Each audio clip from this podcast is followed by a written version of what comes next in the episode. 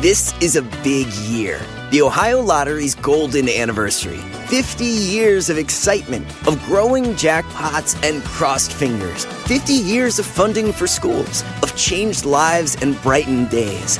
50 years of fun. And that is worth celebrating. So watch for can't miss promotions, huge events, and new games that will make the Ohio Lottery's 50th year its biggest one yet. Learn more at funturns50.com. So, why do you want to learn a new language? I'll tell you why. Because donde está el baño can be a very important question at times. You know, Rosetta Stone is the most trusted language learning program, available on desktop or as an app. Fast track your language acquisition with immersive lessons designed to teach you to pick up languages in a natural way. I love the fact that I can go from my laptop to my phone to pretty much anywhere and learn the language of my choice. Not to mention, I'm bringing my communication skills to new heights. Don't put off learning that language. There's no better time than right now to get started. For a limited time, Star Talk Radio listeners can get Rosetta Stone's lifetime membership for 50% off. Visit rosettastone.com slash StarTalk. That's 50% off unlimited access to 25 language courses for the rest of your life. Redeem your 50% off at rosettastone.com slash StarTalk today. Welcome Star Talk, your place in the universe where science and pop culture collide. Star Talk begins right now.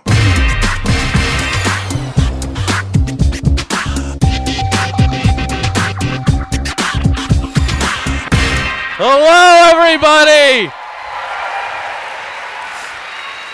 Welcome to Star Talk Live!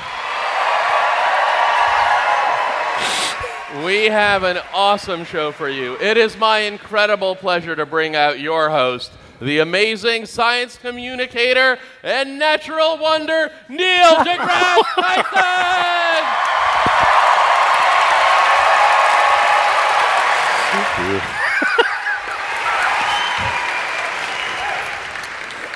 Eugene, Yes. always great to have you here. Thanks for, for making us a part of your comedic universe. Thank you. So I get to invite the, yes, Yeah. Eugene Mirman. Star Talk Live first appeared as part of Eugene Mirman's Comedy Festival. Yeah. He organizes uh, groups of comedians and they, they make you laugh. And he said, let's add a little science to one of the spots. And ever since then, Star Talk Live was born. Yeah. And now it, and it started out at a small bar in Brooklyn, and now we're like we're in the Beacon Theater. So tonight, we're going to talk about the exploration of the universe and the search for life in that exploration and what impact they might, that might have on us philosophically, culturally, religiously, on our artwork, and all that we are and define ourselves to be as humans. And let's bring out, oh, yes, you like that. So let's bring out uh, one of my scientific guests, a colleague and a friend, in fact, a hometown native. Give a very warm welcome to Dr. Carolyn Porco. Carolyn! Carolyn. Carolyn Porco is a hometown native. She's a planetary scientist. She was head of the imaging science team of the Cassini mission to Saturn.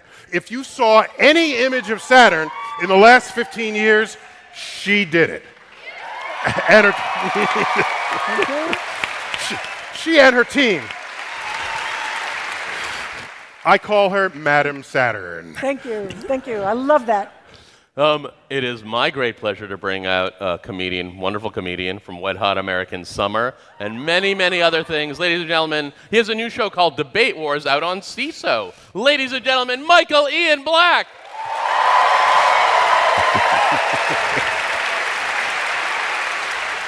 Oh, you know what? I'm going to go around. I'm going to go around.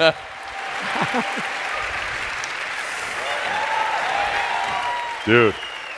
And from Saturday Night Live and Trainwreck, ladies and gentlemen, Vanessa Bayer. Thank you. Great to see you. Thank you. Thank you. And uh, rounding this out, we can't do this. If we're going to talk about art, we need an artist. If we're going to talk about it, the impact of science on our lives, we need somebody who sits at that intersection. Give a very warm welcome to musician and artist Sean Ono Lennon. Sean. Over there, right? Dude. Amen. Thanks Excellent. for having me. All right, so let's just get some basic science on the table. Carolyn, we went to Saturn. We did indeed. Did it in an awesome way. Uh, we went. Into, we entered orbit back in 2004, Four. and it's been going gangbusters since then. Yes, it has. Why go to Saturn? Oh, wow. Where do I begin? Oh, sorry. Okay, I'll be a little more specific. What were you after? What did we not know about Saturn that you found out? Well, let me back up and start at the beginning with the Voyager mission. Okay, the Voyager mission, we toured the outer solar system in the 1980s, and we had two spacecraft encounter Saturn in 1980 and 1981. And that was really the first time we ever got a glimpse of what the Saturnian system offered. So we got to see the surfaces of the satellites, we got to see the rings in some detail.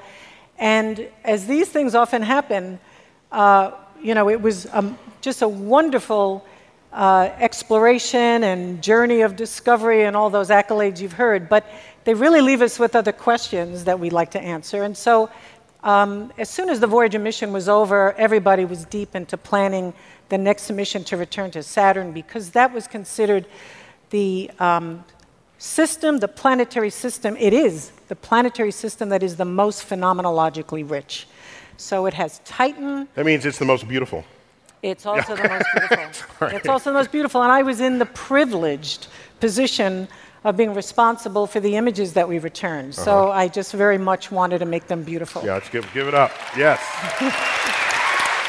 so, uh, so you couldn't just send Cassini there. You needed some gravitational help. Last I remembered. And we got so you launch it from Earth, and you don't have enough energy, enough propulsion to get it there. So you steal orbital energy from what?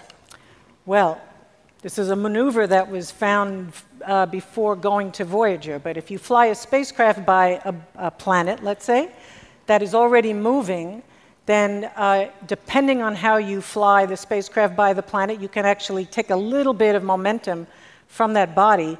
But because the planet's so big and the spacecraft is so small, you really give a big kick to the spacecraft. So, in order to get to Saturn, we actually flew around the inner solar system for two years, kind of parked it there, building up speed. We flew by Venus twice, the Earth once. And it never went back in time? Wait, So, so you, so you did a double slingshot around Venus, Not around, we just flew by it. flew by it, slingshot Venus, and you also slingshot Earth. Yes, we did. Okay. Now, And- did we just get? You just got lucky that you ended up on Saturn, or you had figured all this out?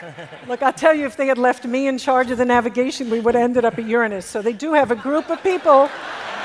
they have a, they have a group. I, I, well, anyway, I'm terrible. I have a terrible sense of direction. She just referenced Uranus. I know what she yeah, Yeah, said. yeah. I just want to make that clear. Yeah. Okay. but but so so this is like a three cushion pool shot to, uh, off of three planets. Any more planets on the way Oh, out? no, no. Then we went by Jupiter. And we went by Jupiter, incidentally, on the eve of the year 2001, which I thought was like so incredibly bitchin'. Bitchin'. Yeah. I, I, haven't, I haven't done that since 1963. Was the thing you sent a Camaro? you were bitching. All right. It's a surfer term. So, all right. So you slingshot Jupiter, and now you got enough energy to get to Saturn, Yeah, which is twice again as far away as Jupiter is. Yeah, so it took Yeah. us another three years to do it. So it took us seven years in total to cross the solar system. All right, cool. And then it gets pulled into orbit, and you've got rings, you've got magnetic fields, you've got all manner of things going on there. You know what my favorite?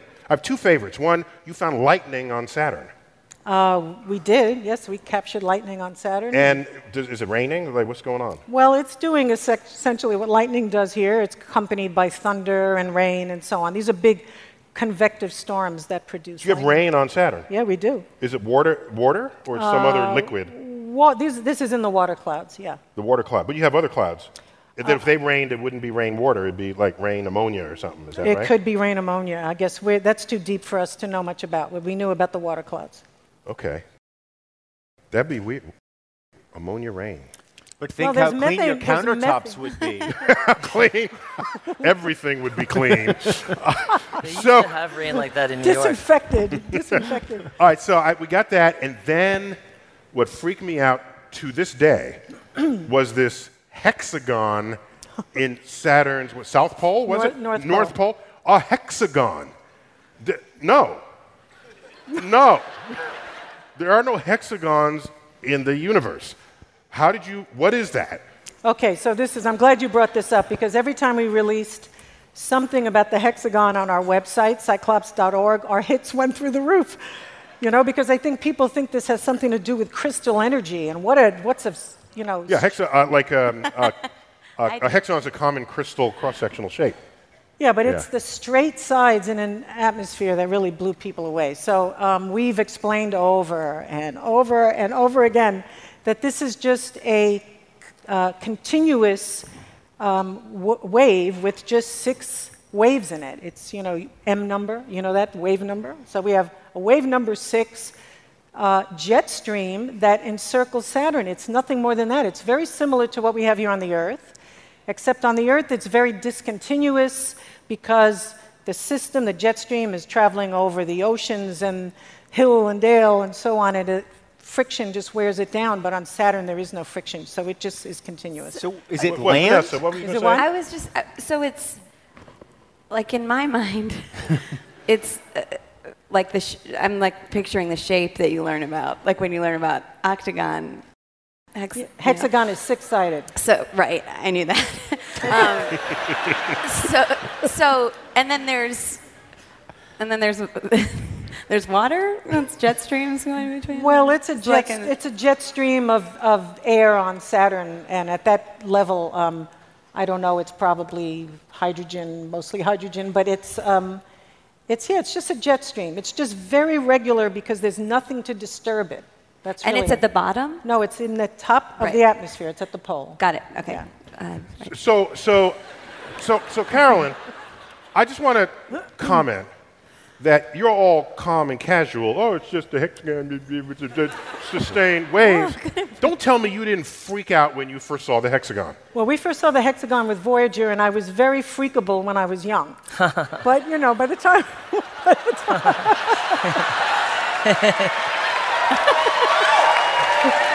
Why Yeah, was we've that heard funny? Because if you get your freak on, you know, it's like. So, uh, so it's just easy in retrospect to say how to explain what you're looking at, but uh, it seems to me that's a pretty impressive thing to discover on a planet. That's all. And you say, But well, Earth has it too, it's just not a hexagon. But then we don't have it. Well, okay, so that's why we went. You asked why did we go? That's why we went. We want to discover all those things that are the same and are different about our planet because ultimately we want to learn about process. And process, the more we learn about process, about planets, the better custodians of our own planet we can be. So that's what planetary exploration is all about. So, Aside yeah, from- that's good. Mhm. Aside from having, aside from having a really bitchin' time. Uh, all right, so uh, tell me about the uh, any questions you thought you would have answered but didn't get answered. Oh, well, we still don't know exactly what the mass of Saturn's rings are, and it's important if you're interested in figuring out how old they are, where they came from, and that whole process. So, in fact, that's what the end of the Cassini mission is aiming to do um, eventually. To measure the mass of Saturn's because they're really skinny. They're really skinny, they're only about 30 feet thick, uh, yet they extend for 280,000 kilometers, which is about one light second. It would take light, the fastest thing we know, one second to travel across the rings. They would fit in nicely between the Earth and the Moon. Uh, and we've discovered so many things in there. Just let me know when we can start. You- I have a question. got a Yes, yes, yes. Right. Now, I'm going to explain this in layman's terms for the audience. Saturn's really big. Really big. Why are the rings uh, so uh, thin in comparison? You really want to know the answer to this? No, I just asked because Yeah. I felt like I should say something. But Oh, and just to be clear, they are so thin when Saturn is edge on, when they're edge on to us, they disappear entirely. Well, not really. Oh, snap. Okay. I- all right. Let me try that again. They're so thin, they disappear. How thin are they? They disappear mostly. Mostly. Fine. Mostly. But they, but um, you wanted to know. Okay, it's a real simple physics 101 explanation. I didn't get that far. They consist of lots and lots and lots of icy particles, chunks of ice that are like that tiny, all the way to the size of small apartment buildings. And when they collide, which they did in the early days after they formed, and we think they formed by two satellites colliding with one another, something like that, this creates a cloud of debris, and these particles are in very wild and crazy orbits. And when they collide, they lose energy, but they conserve angular momentum. This is a process that even has produced the disks of galaxies that we know, the, galact- the spiral galaxies, which are very thin also compared to their horizontal dimensions. So, Does, does that mean that Earth will eventually have a ring of space junk and debris? well, it, it would have to, it could, if we left enough junk up there so that they collided, um, that actually would happen, yeah. And isn't Saturn just like a mini solar system? I mean, in terms of the way this our solar system formed, I mean, can't you make that analogous uh, the way the disks are? Yeah, What's the moon count? If you want to analogize them to planets, what's the moon count for Saturn right now? I, I've lost track. It's, it's over 60. Yeah, it's over 60. Yeah, it's You a have lot of moons. moons. Wait, That's a you don't know how many moons? I'm sorry, I don't. Not yet. Do you know? Allow me to defend this bit of ignorance. Thank you. Thank Uh, you. and we went through a, a little girl, bit. A girl can't know everything. I'm. You reach a point where the number of something is not as important as what the thing actually is. Good for you, or is Neil. about. That was brilliant. And and wait, wait, Brilliant. wait, wait, brilliant. wait. Sounds Wait, like they- a cop out to me. encourage them. They'll clap if they want to clap. Wait, so, so he- when people were taught that there were nine planets in the solar system, and then Pluto got kicked out, people cried foul because they thought science was about the number, and it ain't got jack to do with the number. Right. Wait, but didn't they just find a ninth planet anyway? And, and is that why science has since stopped measuring things, Neil? but uh, hasn't Pluto been No, Counting replaced? no, we've only stopped counting. You just stop counting. But hasn't Pluto been replaced by some? They detected a wobble that might mean there's another planet out there that we didn't know about. Way out Way Very out far. in the Kuiper Belt. in the I just Kuiper find that so hard to understand that we could have had a planet in our own solar system that we haven't seen yet. Like it's how is- way Belt. out. It's way out. But we see exoplanets. I mean, we see, you know, we can It's detect dark exoplanets. out there. Right. It's really dark. I bet. When we come back, segment two of Star Talk Live, the Beacon Theater.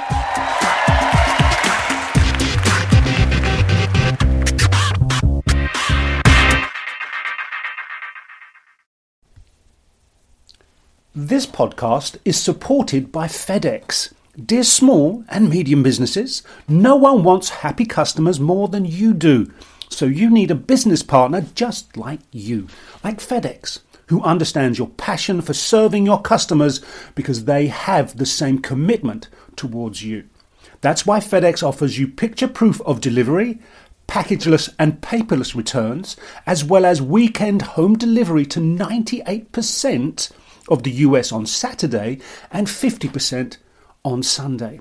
See the FedEx service guide for delivery information. What's more, FedEx Ground is faster to more locations than UPS Ground. Trust FedEx for timely deliveries. See what FedEx can do for your business. Absolutely, positively FedEx. Whether you're a family vacation traveler, business tripper, or long weekend adventurer, Choice Hotels has a stay for any you. And that's good because there are a lot of me's. Choice Hotels has over 7,400 locations and 22 brands, including Comfort Hotels, Radisson Hotels, and Cambria Hotels. Get the best value for your money when you book with Choice Hotels. Cambria Hotels feature locally inspired hotel bars with specialty cocktails and downtown locations in the center of it all. Hey, that's me. Radisson Hotels have flexible workspaces to get the most of your business travel and on site restaurants. That's me too. And at Comfort Hotels, you'll enjoy free hot breakfast with fresh waffles, great pools for the entire family, and spacious rooms. Hey, that's me too. I guess I'm just going to have to stay at all of them. Choice Hotels has a stay for any you. Book direct at choicehotels.com, where travel comes true. All right, so so among the 60 moons, 60 plus moons, uh, there are a couple of moons that rise up in their uh, Yes. significance to those in search for uh, life or interesting things going on on moons. So what what can you tell us about Yes, that? so these are the two best moons there are. Okay. Uh, the first one is Titan. It's about 50% larger than our own moon. It has an, a thick atmosphere of molecular nitrogen. Uh, it has a thermal structure that's like our own Earth here. Uh, and so it's, in some sense, it's a mini Earth, except that it does not have uh, oxygen in it, free oxygen in its atmosphere.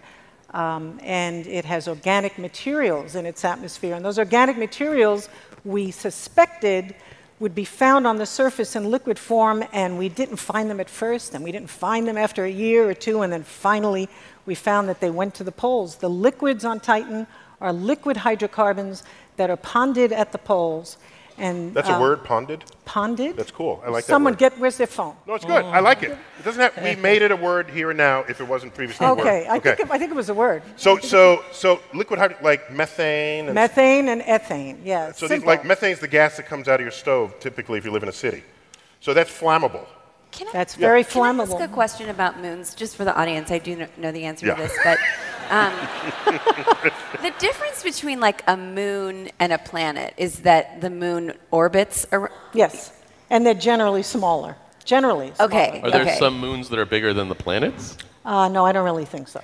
Right, I didn't either. It was only when you said generally that I got confused. I was just covering my butt.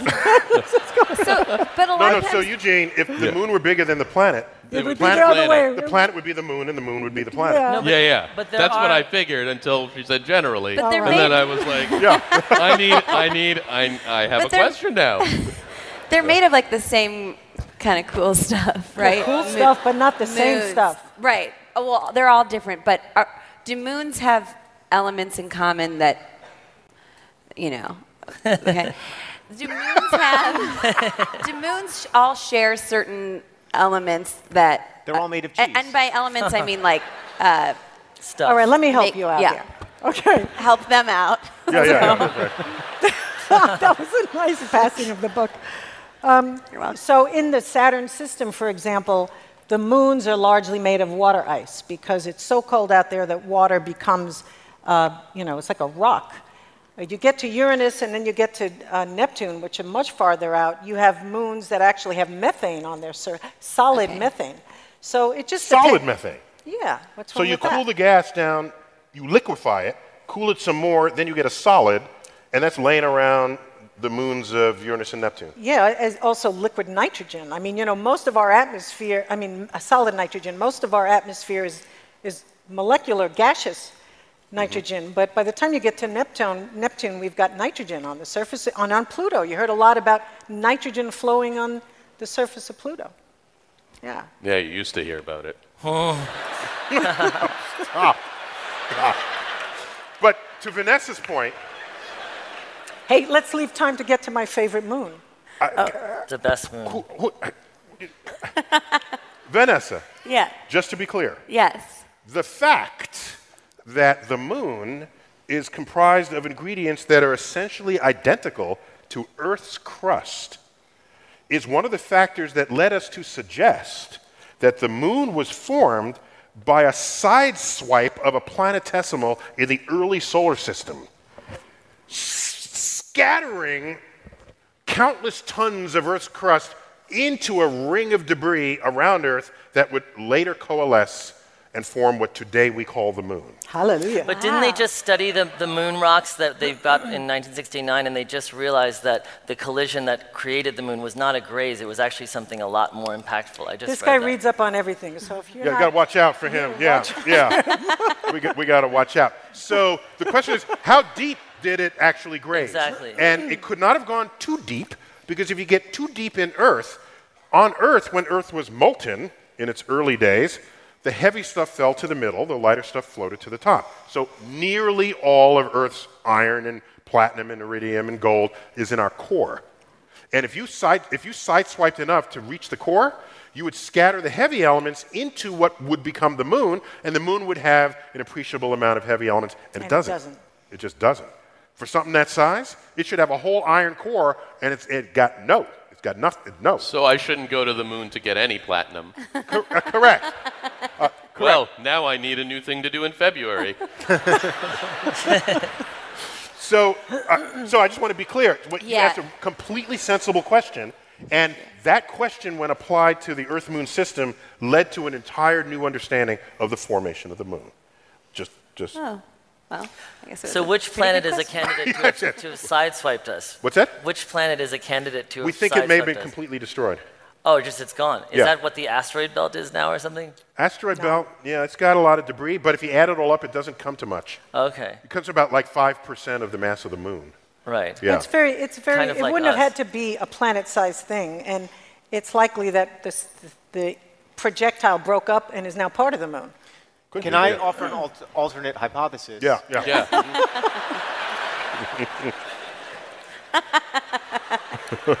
Space ray, Space ray. laser gun, Gamma ray. gamma ray, Yeah. laser gun. It could have been. what level too. thetan are you? I can't remember. what level? Can't divulge it. All right, so we had Titan, but if we're going to look for life, which inspires so much of our uh, invested emotion and energy in space exploration, uh, Titan doesn't sound like the place we would find life as we know it. Yeah, it would be very difficult Very- to find life right. as we know. Like So- it wouldn't look like a goat, or it would be like super not a goat. Yeah, yeah, not a goat, right? so, Like and you're asking him about his big cretinism? Is that what you were asking? Earlier, So- but we so- moved on. uh, so, what else is tantalizing Okay, with regard so, to life? So, to me, the most provocative and most thrilling result we found is that this little moon called Enceladus, which is no bigger across than England, I mean, it's very small, um, has geysers shoot, shooting out that extend hundreds of miles above the surface. In fact, they, if you follow some of them, they go tens of thousands of kilometers away from Enceladus and they form the E ring. But these geysers, we now know after being there Well, for just a sec. The Saturn's rings have been lettered, Yes. one of which is called the E ring. One of which is called the Okay, E-ring. gotcha. Okay. gotcha. I think the Pentagon has an E ring, too, I think, doesn't it? oh, does it? I don't know, D ring? Oh, I've got a phone that has a ring. How many rings does Saturn have? Don't ask those questions. Let me finish one thought at a time. I can only, I can All right. only handle one thought at So a tell me about Enceladus. Go. We don't, So you know, we don't count things anymore, right, Eugene? Yeah, yeah. We don't learn Thank you. either. Wanted one last counting.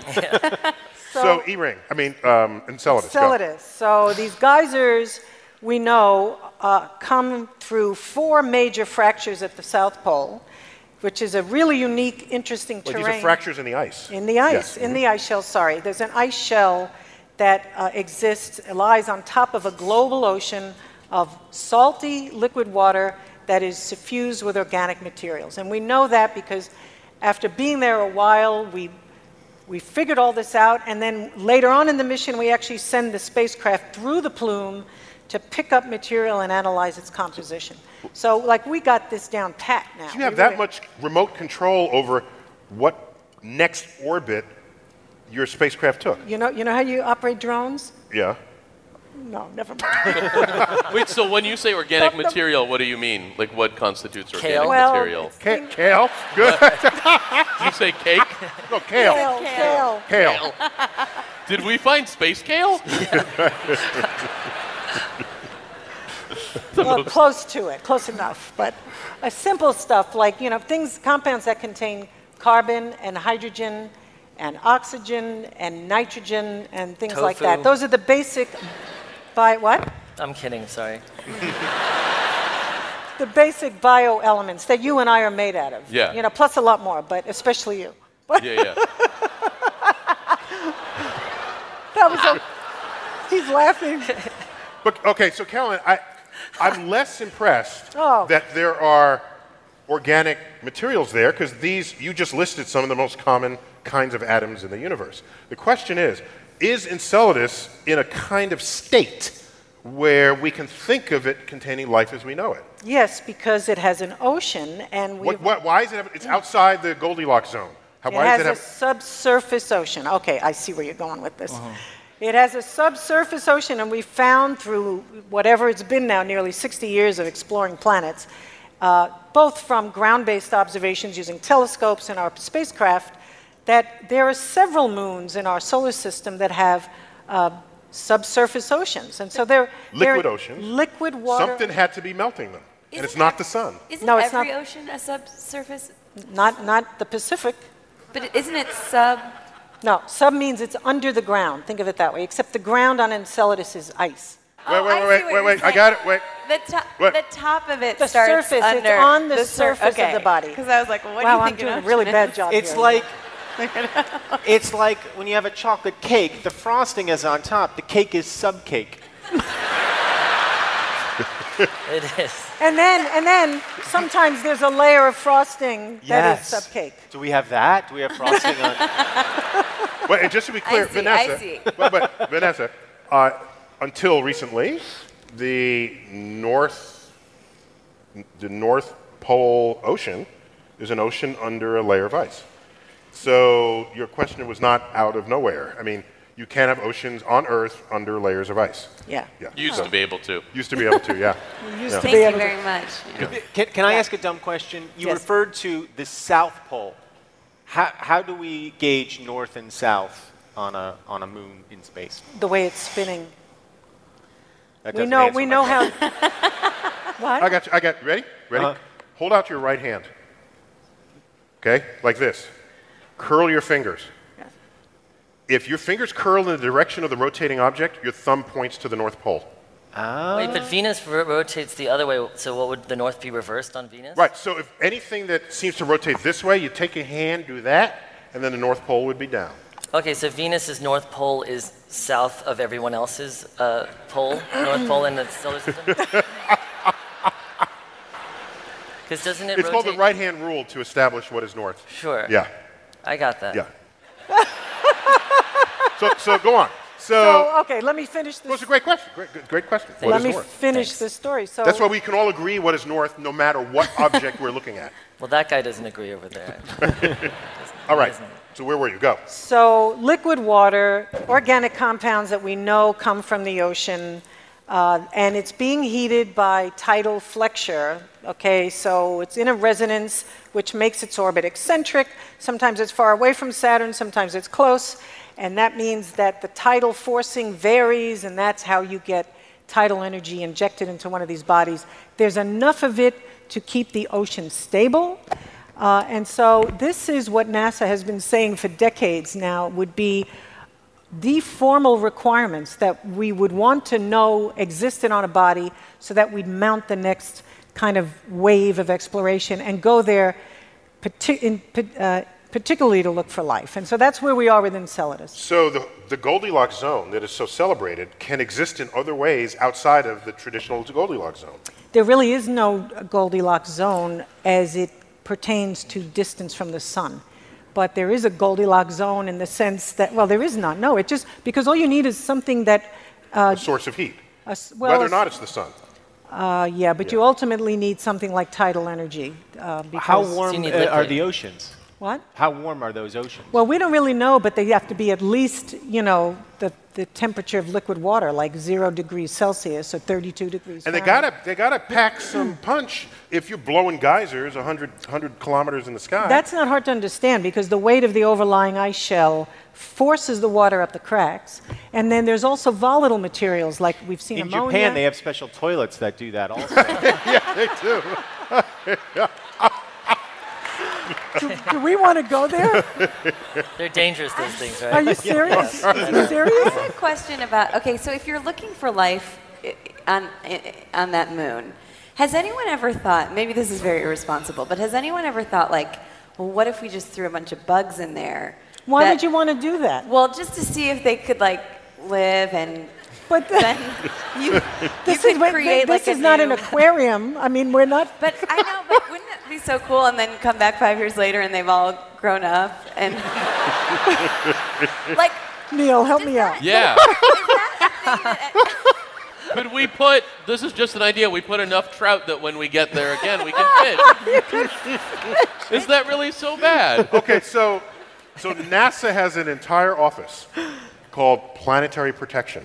Yeah, they do. And their goal is to preserve planets, this would include moons, that may have life from contamination of life from Earth, and to preserve life on Earth from any bugs that might accidentally be brought back from our planetary mission. It's called forward and backwards contamination. Forward and backwards I know contamination. that those planets have that with us. So why are we like taking such good care of them? They, they don't have an, a- an agreement, a, a- Yeah, a like treaty. they never said to us, like, we'll do this for, you know what I mean? It feels sort of one-sided. So until we know that a planet is completely sterile, we're still, we want to be really careful. That, that, that's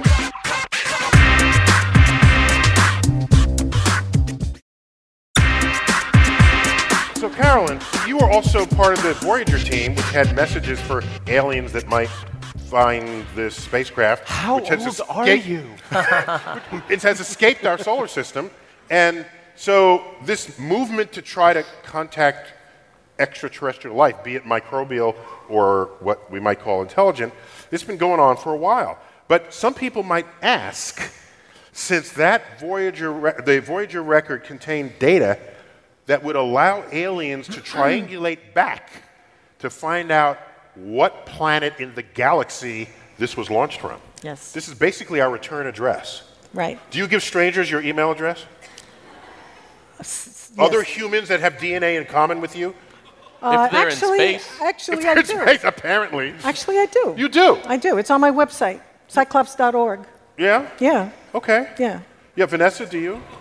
No. I'm just saying. I, I, I'm just. I'm curious about the, the. Um, it's not the ethics of it, but the, the, the sensibility of alerting. al- And we all know what aliens will do when they find humans. We've seen this many times played out in the movies.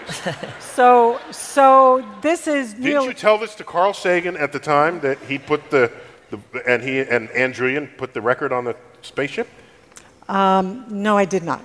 Okay. No, I did not. It- everyone was very hopeful Everyone, that aliens will be peaceful everyone creatures. thought it was well, you know, it's on a spacecraft that you know is fast to us, but it's going pretty slow. It's not going to get too far, you know. I mean, it's you know, but we we have been.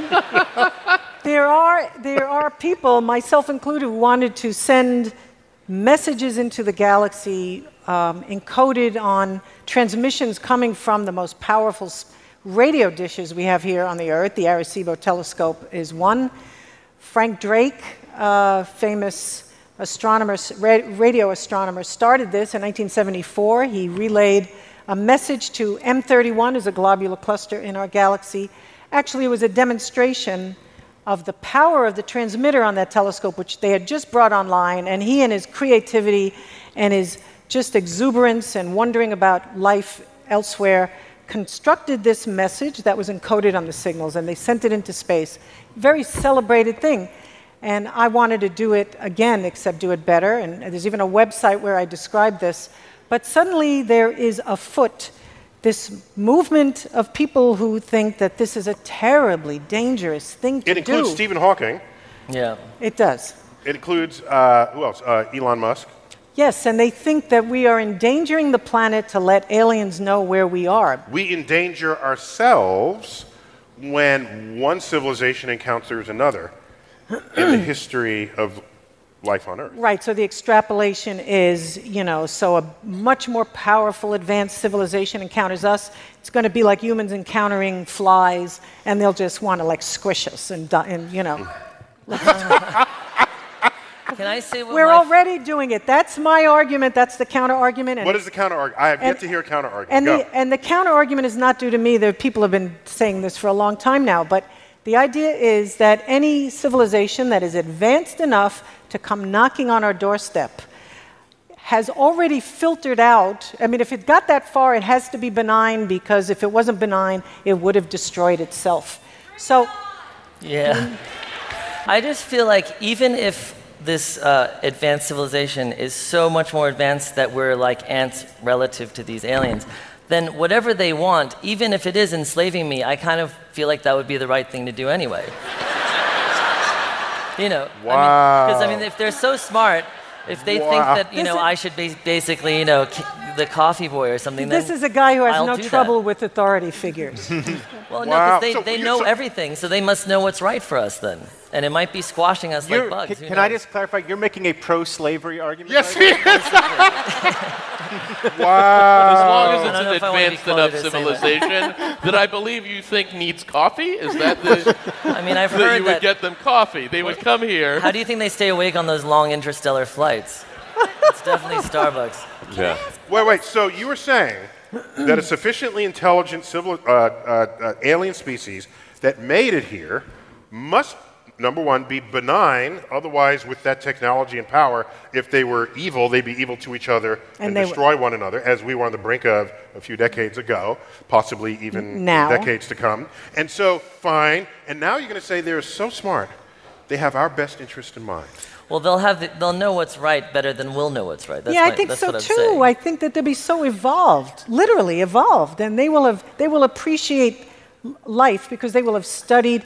They probably know already what's going on in Enceladus. Vanessa, what, what, What I was going to ask is, what are, what have we said to them? And doesn't it also matter like what we say? Like if we're like, oh, everyone's nice here, you guys should stop by, or if we're like, or if we're like, no, it's we're- usually our coordinates, like where we are. You know, we're built on DNA. I mean, this is what we look Is, like. is it ever like a paella recipe or anything that like they could try this thing and be like, this is fun. I wonder if they have more of that. and they come and they all want paella. wait, wait. Plus, How do you- if they we- sh- if they show up and there's some appendage sticking out, maybe that's not what you should shake. Because you don't know alien anatomy, Right. for example. I'd love to pull on an alien penis as a sign of friendship. How did we give them our coordinates and stuff? Just do we just think that they know our? Well, we, you know, you have to make certain assumptions. It's actually a very, in all seriousness, this is a very interesting, fascinating intellectual exercise to go through to figure out how you would communicate with an- Yeah. an, alien, uh, alien organism. You have to assume They're not going to speak English. they're not going to speak English. But they would know some French. They'll know. I, I would freak out if an alien landed in my backyard and, and said, Parlez-vous français? I, I would just, I, I, Okay, I'd that be won't happen. drooling in the corner. It won't happen. Telepathic, but only Some in people French. think Gerard Depardieu was an angel from another world. So So you'd have to assume that they know the geography of the galaxy and that they know about electromagnetic radiation and all its properties, and they know physics and, and maybe they have math too or something like it, uh, because they got here. I mean, they had to get here from, you know, Yeah. thousands, tens of thousands, hundreds of thousands of light years. Light years away. Yeah. Right. Yeah, they didn't just fold space on a lucky guess. All right, so, so Carolyn, you are hopeful, and I'm, I'm delighted to hear that. You're more hopeful than I am because there's, uh, look at how, how tribal we are human to human. And somehow you're thinking we wouldn't be human tribal against aliens or vice versa. Uh, but there's no guarantee that we're going to make it. We may be one of these failed civilizations if we don't get our act together. We, we, we haven't, right? we haven't passed. We haven't passed the test yet. So we may, we may just go by way of all those civilizations that just destroyed themselves, and we're not going to get to participate in the nirvana that awaits all the peaceful. Well, hopefully that'll be a future generation. What gets me is uh, I, We, there are all these outer space treaties that the UN comes up with, and peaceful use of outer space, and, and, and friendship in outer space. And I'm thinking, I, I have very little confidence in that because why would you think that on Earth we like killing each other, but in space, oh, that's a place to be friends? You don't think ISIS would be super nice on the moon? I'm, I'm just saying. I am not convinced. I, I'm not convinced that we will treat each other better in space than we do on Earth until we know how to treat each other better on Earth. That's right. All right, it's time to wrap up all this talk about death and AI. We're going to take your questions on everything cosmic about the future of the human race on Earth or in space on StarTalk. All right, let's go straight on in. If you come from someplace other than New York, I would welcome to know your point of origin. Sir, go ahead. What's your question? I, I, I come from 10 blocks away, so it's 10 blocks away.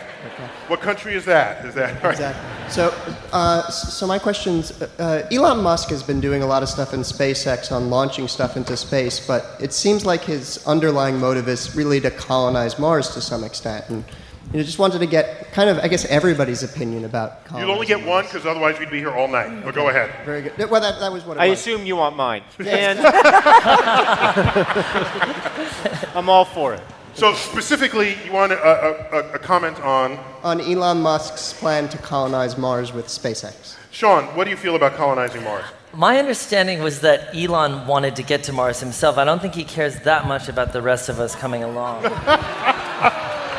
but You know why? Because I think he said he'd rather die on Mars than live on Earth. That's what he said. I, and I, you know, I repeat, I think it's, it's obviously something that we should do is to send people to Mars because we want to study it. But I don't think we should consider that uh, any savior for the human race because, again, look at Arizona. I mean, look at the Sahara. It's like if we can't grow trees in the Sahara, then we're not going to be able to do much on Mars.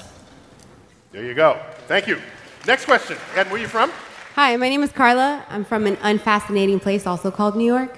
Okay, right. And my question is more on the social side. You guys mentioned about Carl Sagan making a marketing move as far as taking images in outer space and all that. What do you think is going to take for the 21st century, the quote unquote millennial kind of generation, to get interested in space and actually propel the next generation towards space exploration? Alien yeah, so Carolyn, invasion. Is there Alien something invasion. working on that generation now, do you think? Yeah, I'm sorry. I can't. Oh, yeah. So uh, there's a next generation coming up. Yes. The millennials and those who follow them. Uh, we had our sort of pale blue dot and our moon launch and our forces of science and technology to inspire us. Do you see anything on the horizon? Is that okay paraphrase of your question? Yes, good. Thank you. Uh, is there anything on the horizon that you see? Memes. Well, I, Memes. That's I, I think Internet cats. Yes. This is what you guys have created for yourselves. Carolyn, any reflections there? I think the biggest thing that's going on in the planetary science community now and also at NASA is this idea that we're going to go and find life in the solar system.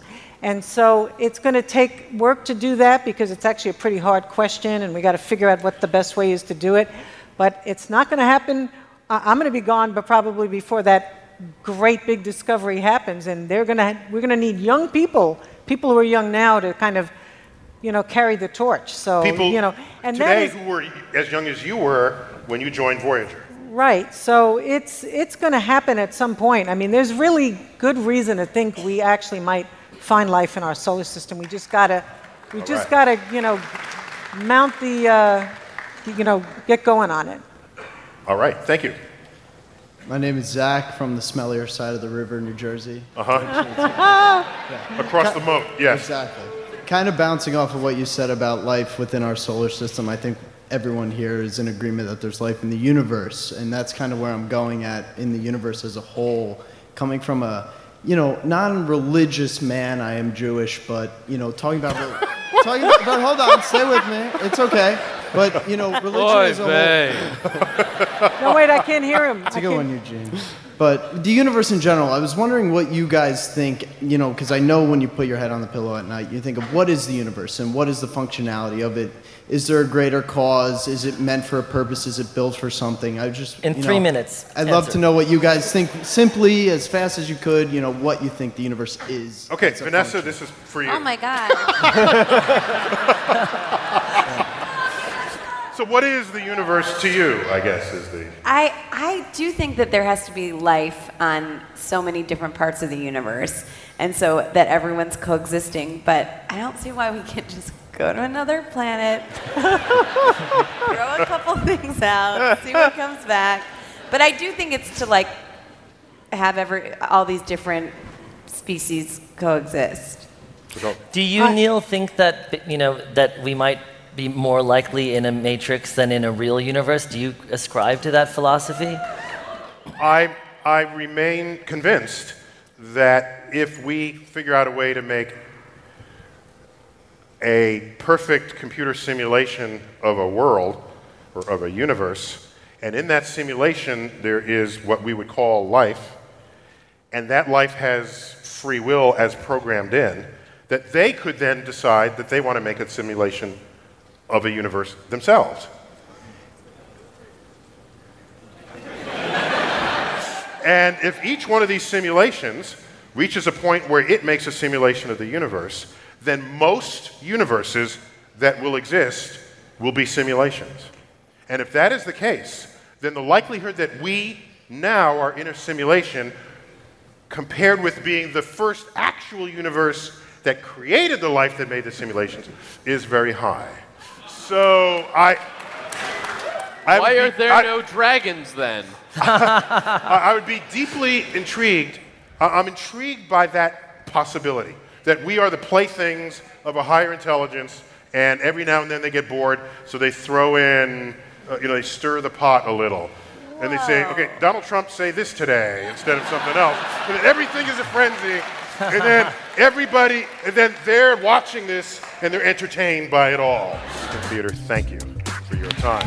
Thank you for my panel. Vanessa, Carolyn, Sean, Michael,